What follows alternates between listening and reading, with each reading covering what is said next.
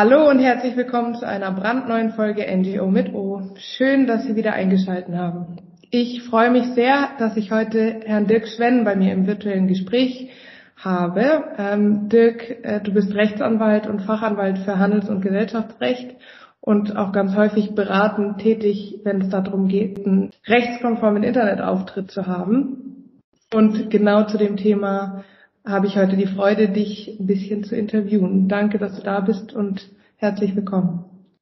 Ja, erstmal ganz herzlichen Dank äh, für die äh, Einladung. Ich freue mich sehr, dass ich jetzt hier im heutigen Podcast dabei bin. Und ja, ich bin mal gespannt, äh, wohin hier die Reise geht. Ja, das schauen wir jetzt direkt, dann legen wir gleich los. Also die erste Frage, wie kommt man zu einem rechtskonformen Internetauftritt? Was sind da so die Bestandteile?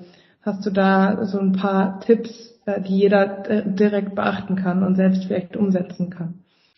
Ja, also man kann hier äh, im Grunde genommen drei Punkte ansprechen, die äh, ganz zentral sind. Man muss sich immer vor Augen halten, ähm, wenn wir jetzt über rechtskonformen Internetauftritt sprechen, es gibt natürlich eine Vielzahl von, von Rechtsnormen und äh, es hängt natürlich ganz stark davon ab, was die jeweilige Organisation oder Gesellschaft macht.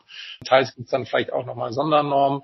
Aber eine äh, Norm, die natürlich alle beschäftigt und bewegt, das ist eben äh, die Datenschutzgrundverordnung, DSGVO, und ähm, aus der im Speziellen resultieren also eine, eine Reihe von konkreten Pflichten und äh, davon, wie gesagt, kann man eigentlich dreimal herausgreifen.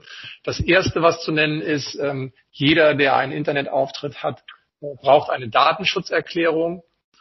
Und ähm, diese Datenschutzerklärung, dazu gibt es auch Rechtsprechung, die darf jetzt nicht irgendwo versteckt sein, so dass man die gar nicht findet oder sich dort irgendwie fünfmal durchklicken muss, sondern äh, die sollte idealerweise ähm, auf einen Klick abrufbar sein und äh, dann auch aufzufinden sein. Das ist sozusagen der eine Punkt. Der zweite Punkt, der jedenfalls teilweise auch bei gemeinnützigen Organisationen schon mal übersehen wird, ist, man braucht ein Impressum.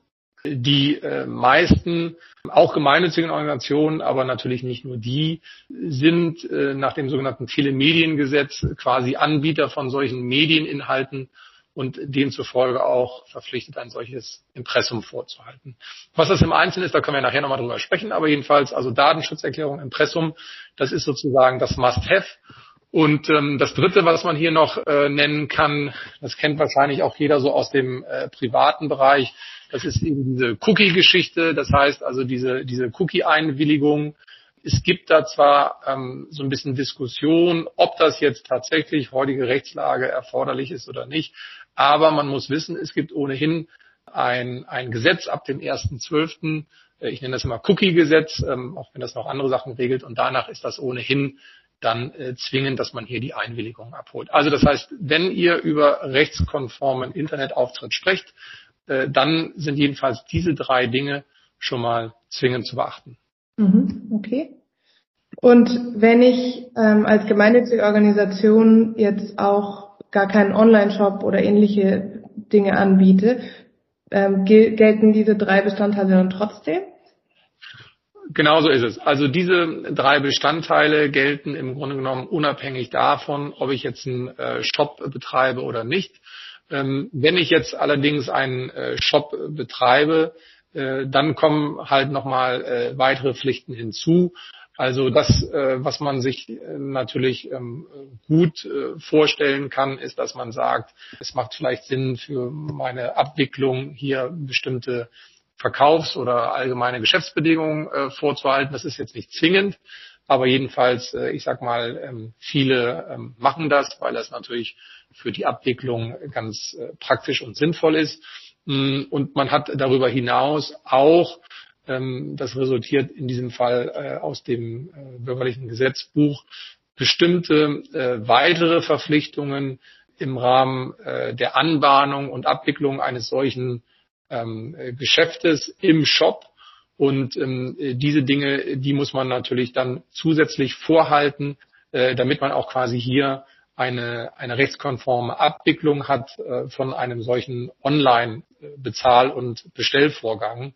Und äh, interessanterweise ist es so, dass dieses Thema auch äh, hier wieder demnächst äh, in Deutschland neu kodifiziert wird. Da gibt es nämlich eine Warenverkaufsrichtlinie ähm, und digitale Inhalte-Richtlinie, die genau dieses Thema zum Gegenstand hat. Und die wird zum äh, 1.1.22 äh, dann in Kraft treten. Und äh, insofern besteht da vereinzelt vielleicht auch nochmal für den einen oder anderen Handlungsbedarf. Mhm, okay. Also das bedeutet, die, die ersten drei Bestandteile, die du aufgezählt hast, sind sozusagen Grundvoraussetzungen für alle. Und wenn ich dann noch einen Online-Shop zusätzlich betreiben will, gelten noch äh, weitere Themen und inklusive Neuerungen ab. Genau so ist es. Genau so ist es. Okay, wunderbar. Und was passiert denn, wenn ich keinen rechtskonformen Internetauftritt habe? Ja, also ähm, das hängt natürlich immer so ein bisschen davon ab. Also ähm, das eine ist, wenn man jetzt äh, beispielsweise äh, Vorstand oder Geschäftsführer äh, einer einer Stiftung oder einer GmbH ist und man verhält sich jetzt nicht rechtskonform, hat man natürlich einmal so ein generelles Compliance-Thema vielleicht. Gut, da könnte man dann sagen, alter Spruch, ne, wo kein Kläger, da kein Richter. Ähm, da ist vielleicht auch was dran. Aber was man natürlich schon gesehen hat, zumindest jetzt im Bereich der Dinge, die jetzt auch aus der DSGVO kommen. Da guckt halt schon äh, zunehmend auch ein ähm, Datenschutz, also ein, sozusagen eine Landesdatenschutzbeauftragte oder Beauftragte oder eine Landesdatenschutzbehörde drauf, jedenfalls bei größeren Organisationen, ob da alles in Ordnung ist. Und da gibt's halt noch so die, ja, sagen wir mal, den besonderen Fallstrick, dass natürlich auch gerade vielleicht Mitarbeiterinnen oder Mitarbeiter, die vielleicht die Organisation verlassen haben, auch so ein bisschen im Unfrieden äh, die machen dann auch schon mal gerne Hinweise an den äh, entsprechenden Datenschutzbeauftragten, der muss dann quasi tätig werden und ermitteln. Und wenn der sich jetzt so eine Webseite anschaut und äh, zum Beispiel auch diesbezüglich vielleicht Dinge feststellt, die nicht rechtskonform sind, dann ist er eben gezwungen zu handeln und muss das auch mit einem Bußgeld belegen. Das heißt also, Bußgeld ähm, ist quasi ein Thema. Und äh, im Übrigen äh, ist es auch so, dass wenn bestimmte Dinge nicht rechtskonform sind, gibt es jedenfalls äh, die Möglichkeit, wenn wir über Wettbewerber reden, dass diese äh, sogenannte Unterlassungserklärungen geltend machen äh, können und äh, das Ganze dann gegebenenfalls auch, ähm, also diese Abmahnung, wie man sie ja auch nennt, ähm, das Ganze gegebenenfalls auch dann mit Einzahl den Rechtsschutz hinterlegen können. Also das heißt, man hat schon so das Thema, dass bei einer Non-Compliance dann möglicherweise Sanktionen kommen, die man so eigentlich nicht haben möchte. Mhm, okay. Und äh, wie komme ich denn dann dazu, dass ich äh, sozusagen das schaffe, da schon compliant zu sein mit den geltenden Regelungen? Also äh, da gilt so ein bisschen die typische Juristenantwort, äh, ja, es kommt halt drauf an.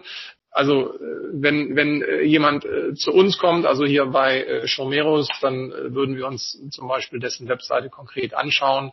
Wenn der beispielsweise jetzt eine Datenschutzerklärung hat, aber das Impressum fehlt, ne, dann würden wir ihm da eben ein entsprechendes Impressum bauen. Oder wenn er jetzt sagt, das habe ich zwar alles schon, aber ich möchte jetzt hier ähm, einen, einen Webshop betreiben und kannst du bitte zum Beispiel mir dafür entsprechende äh, Geschäftsbedingungen machen und im Übrigen auch jetzt meine Datenschutzerklärung äh, ergänzen, ähm, weil die bislang diesen Webshop nicht abgebildet hat, dann wäre das etwas, was wir natürlich als Kanzlei auch ähm, gerne für den Kunden oder für den Mandanten machen. Mhm. Und hast du da so eine vielleicht kleine Einschätzung, was sowas Pi mal darum kostet oder ist es auch, es kommt drauf an? Ja, ich will nicht jetzt immer sagen, es kommt drauf an, weil äh, sonst ist das wenig greifbar. Ich glaube, man kann so generell sagen, also so, so ein Impressum, das ist jetzt äh, irgendwie nicht ähm, so, so wahnsinnig kompliziert.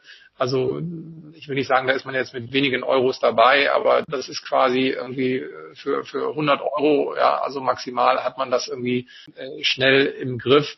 Wenn man natürlich jetzt sagt, man macht hier zum Beispiel solche allgemeinen Geschäftsbedingungen, da zeigt die, zeigt die Erfahrung, da ist man äh, in der Regel im, im dreistelligen, aber nicht im vierstelligen Bereich. Mhm, okay, alles klar. Naja, das ist ja dann geht wahrscheinlich auch im Verhältnis zu den möglichen Bußgeldern, die es äh, geben könnte, falls ja, einmal, einmal das natürlich, das muss man immer so ein bisschen im Auge haben. Und nehmen wir jetzt mal das Thema hm, der, der AGB. Äh, das hätte jetzt weniger mit Bußgeld zu tun, aber äh, da, da geht es ja auch darum, dass man quasi praktisch eine gute und rechtssichere Abwicklung hat und ähm, dass, man sich vielleicht hinterher auch mal mit einem äh, Kunden oder so streitet, dass man dann eben äh, auf diese äh, AGB verweisen kann und sagt, hier guck mal, das haben wir doch da und da geregelt und äh, quasi so ein bisschen Investition nach vorne raus, um dann nach hinten raus nicht den Ärger und die Kosten zu haben.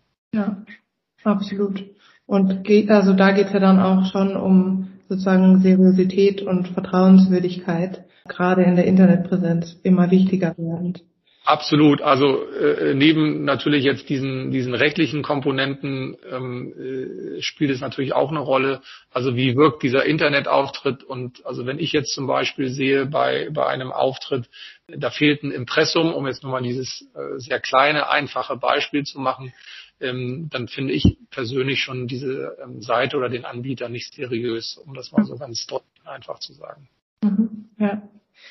Und also wenn wir jetzt auch bei dem Thema Seriosität sind, es gibt ja schon auch Organisationen, Unternehmen, Vereine, die also relativ viele E-Mail-Newsletter versenden und Veranstaltungshinweise. Mm, kann man das so ohne weiteres oder gibt es da auch Themen dann zu beachten? Mhm. Also da, da gibt es einmal die Praxis und dann gibt es sozusagen äh, das, was im Gesetz steht. Also die Praxis ist ja in der Tat häufig so, dass man solche äh, Newsletter oder Veranstaltungshinweise oder generell gesprochen Werbung ähm, per E-Mail erhält und sich dann auch manchmal fragt, hm, komisch, äh, wie, wie kommt das jetzt eigentlich zu mir so ungefähr? Ja, weiß ich gar nichts von. Das hängt äh, damit zusammen, dass äh, teils äh, solche äh, Praktiken ähm, durch Weiterreichen von E-Mail-Adressen dann zustande kommen. Und ähm, das ist aber schlicht in Deutschland unzulässig. Das heißt, wenn wir hier über äh, Newsletter, Veranstaltungshinweise etc. sprechen, äh, ist das im Ergebnis nichts anderes ähm, als äh, Werbung. Und da sagt eben wieder die berühmte DSGVO, über die wir ja schon vorhin gesprochen haben, dass eben so etwas nur geht mit Einwilligung des Kunden oder des potenziellen Kunden. Das heißt, es muss eine Einwilligung stattfinden und es muss auch die Möglichkeit bestehen, dass man diese Einwilligung dann jederzeit widerrufen kann. Etwas anderes sind nur die Konstellationen, wenn ich jetzt äh, zum Beispiel ähm, etwas etwas ähm, bestelle ja, und äh, ich dort äh, bestimmte Daten dann hinterlege und zur Abwicklung beispielsweise dieses Vertragsverhältnisses äh, diese Daten notwendig sind, dann dürfen natürlich diese diese Daten für diese Zwecke benutzt werden, weil man mir dann zum Beispiel später ähm, äh, das Produkt zuschickt äh, beispielsweise, aber die Adresse ist nicht dafür gedacht und ähm, äh, insofern auch äh, keine Einwilligung äh, gegeben, ähm, dass ich dann hier irgendwie Werbe-Newsletter und so bekomme. Es sei denn, wie gesagt, ich habe ausdrücklich ähm, dazu eingewilligt. Das ist vielleicht nochmal so ein genereller Hinweis ähm, Richtung DSGVO. Man, man muss sich das wirklich so vorstellen bei der DSGVO, dass die sagt, immer wenn wir hier über persönliche Daten sprechen, und dazu zählt ja auch eine E-Mail-Adresse beispielsweise, ähm, dann, dann ist es so, dass derjenige, der mit diesen persönlichen Daten umgehen möchte, ähm, quasi immer suchen muss, was ist denn quasi die Rechtfertigung, was ist sozusagen die Ermächtigungsgrundlage dafür, dass er das überhaupt tun darf. Also das heißt, der Gesetzgeber sagt, ist es verboten für Dritte mit solchen persönlichen Daten zu hantieren, ja, sie also zu verarbeiten, zu speichern und so weiter und so fort. Es sei denn, es sei denn, er hat sozusagen ausnahmsweise eine äh, Ermächtigungsgrundlage dafür, um das mal so zu sagen. Und da kann man quasi drei Punkte herausstellen. Der, der, der eine Klassiker ist, dass der Gesetzgeber sagt, okay, wenn ich jetzt ähm, eine ähm, Vertragsgrundlage habe und auf Basis eines Vertrags jetzt diese Daten zur Durchführung des ähm, Vertrags benötige, dann ist das quasi eine Rechtfertigungsgrundlage. Ja? Ähm, oder äh, zweiter Punkt, wenn ich zum Beispiel die Einwilligung gegeben habe, dann ist das auch eine Rechtfertigungsgrundlage, dass ich mit diesen Daten arbeiten darf. Und dann gibt es noch eine weitere Kategorie, die nennt sich berechtigtes Interesse. Das hat was mit ähm, Abwägungsfragen zu tun, das will ich jetzt nicht vertiefen. Ich will nur damit sagen und so ein Stück weit sensibilisieren, dass wenn äh, sich jemand ähm, auf äh, Unternehmens- oder ähm, äh, jetzt hier Einrichtungsträger, Trägerseite mit, mit solchen ähm, Daten von Kunden äh, befasst, muss er sich immer vor Augen führen, ähm, habe ich dafür eine Rechtfertigung, mit diesen Daten quasi arbeiten zu dürfen. Mhm. Okay. Und was ja auch manchmal vorkommt, jetzt am Rande, das ist mir schon ein paar Mal passiert, dass zum Beispiel man spendet einer Organisation und dann wird man angeschrieben von unterschiedlichen anderen Organisationen und dann liegt manchmal so die Vermutung im Raum, dass vielleicht die Adresse weitergegeben wird oder weiterverkauft wird. Ist, hat, habe ich dann einfach in dem Fall verpasst, dass ich irgendwo meine Einwilligung gegeben habe oder ist es so ohne weiteres möglich? Naja, es kann natürlich schon mal passieren, dass, dass man, äh, das kennt man ja auch selber, ne, man äh, setzt jetzt, ja, sagen wir ja, mittlerweile relativ schnell Häkchen. Ja. Und, und vielleicht war das vierte von fünf Häkchen eben auch genau diese Einwilligung. Und man hat es so beim Überfliegen einfach nur noch Häkchen gesetzt und das war dann die Einwilligung. Dann war das sozusagen okay, dass ähm, zum Beispiel da jetzt der Newsletter kam. Ähm, wenn es aber und und und dann ähm, äh, darf das aber natürlich jetzt ähm, nicht, nicht ein anderes, ein drittes Unternehmen oder eine dritte Organisation sein. Wenn es dann wirklich eine ganz fremde dritte Organisation ist, dann muss sozusagen da irgendetwas mit den Daten passiert sein, was eben nicht in Ordnung ist. Ähm, das äh, kann man dann häufig auch nur schwer nachvollziehen, was da passiert ist. Ja, okay. Hast du dann noch berühmte letzte Worte, die du unbedingt der Zuhörerinnenschaft mit auf den Weg geben möchtest? Ja, wenn es um das Thema rechtskonformer Internetauftritt äh, geht, da würde ich immer empfehlen, äh, lieber einmal zu viel als zu wenig prüfen und so viel zu meinen letzten Worten. Alles klar, danke dir, lieber Dirk, für deine Zeit und äh, deine, deine wertvollen Antworten. Ja, dann verabschiede ich mich schon von Ihnen und von dir. Und wir hören uns dann, wenn Sie mögen, bei der nächsten Folge NGO mit O. Machen Sie es gut.